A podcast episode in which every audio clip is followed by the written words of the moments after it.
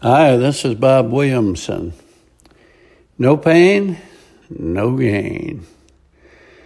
So this morning I have an appointment with a spine surgeon. I dislike the thought of going through another painful back surgery and a long recovery.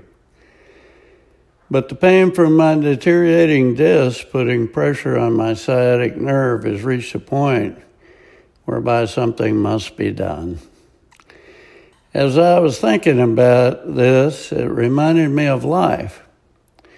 We've all heard of the expression, no pain, no gain. This usually refers to the pain of working out and enduring the sore muscles and fatigue in order to receive the gain of being stronger, healthier, and full of energy. There are many examples of this phenomenon of going through pain in order to achieve gain. Most noteworthy in my mind is the crucifixion of Christ, whereby he endured the pain of the cross and death in order that we might live and follow him in resurrection. No gain greater than that, I tell you. 2020 has been a year of suffering. Ensuing years, barring a mighty miracle of God, don't seem to offer much hope for being better at this point. Well, I'm not going to crawl into bed in a fit of depression and cry all day about it. I don't look forward to the pain of my back surgery and recovery, but I do look forward to the relief it will eventually bring. I view our situation this nation in similar fashion. Did you ever consider that all of the pain and suffering that looms ahead of us, like an approaching hurricane, is necessary for revival? If this is not the rapture related, then I have to assume God is preparing us for revival and many lost souls coming to God. As I continue my studies of the Old Testament, I see an evil king like Ahaz that does every form of perverted evil in the sight of God. And as a result, the entire nation suffers as they emulate him and his dark sins. Invariably, when he dies, he's replaced by a God fearing king who leads the nation to revival, and the nation is blessed.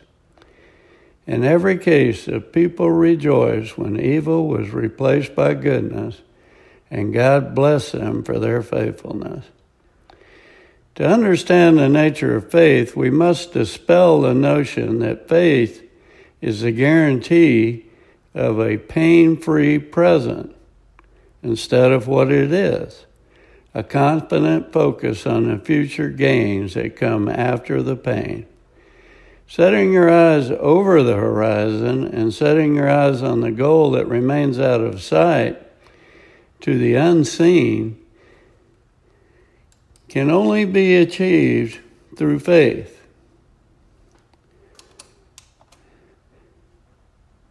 Faith takes a long term view, not a snapshot. It looks past today or next week or even next year and looks to the next life. The real long term view sees God's eternal plan as the important thing. No matter which way it goes, keep looking forward and keep the faith. So we have something to look forward to, eh? Don't lose faith and don't forsake hope because after the pain, God will usher in gain. In summary, no pains, no gains, no cross, no crown. 2 Timothy 2:11 If we died with him, we will also live with him. If we endure, we will also reign with him. If we disown him, he will also disown us. If we are faithless, he will remain faithful for he cannot disown himself. This is Bob Williamson. Thanks for listening.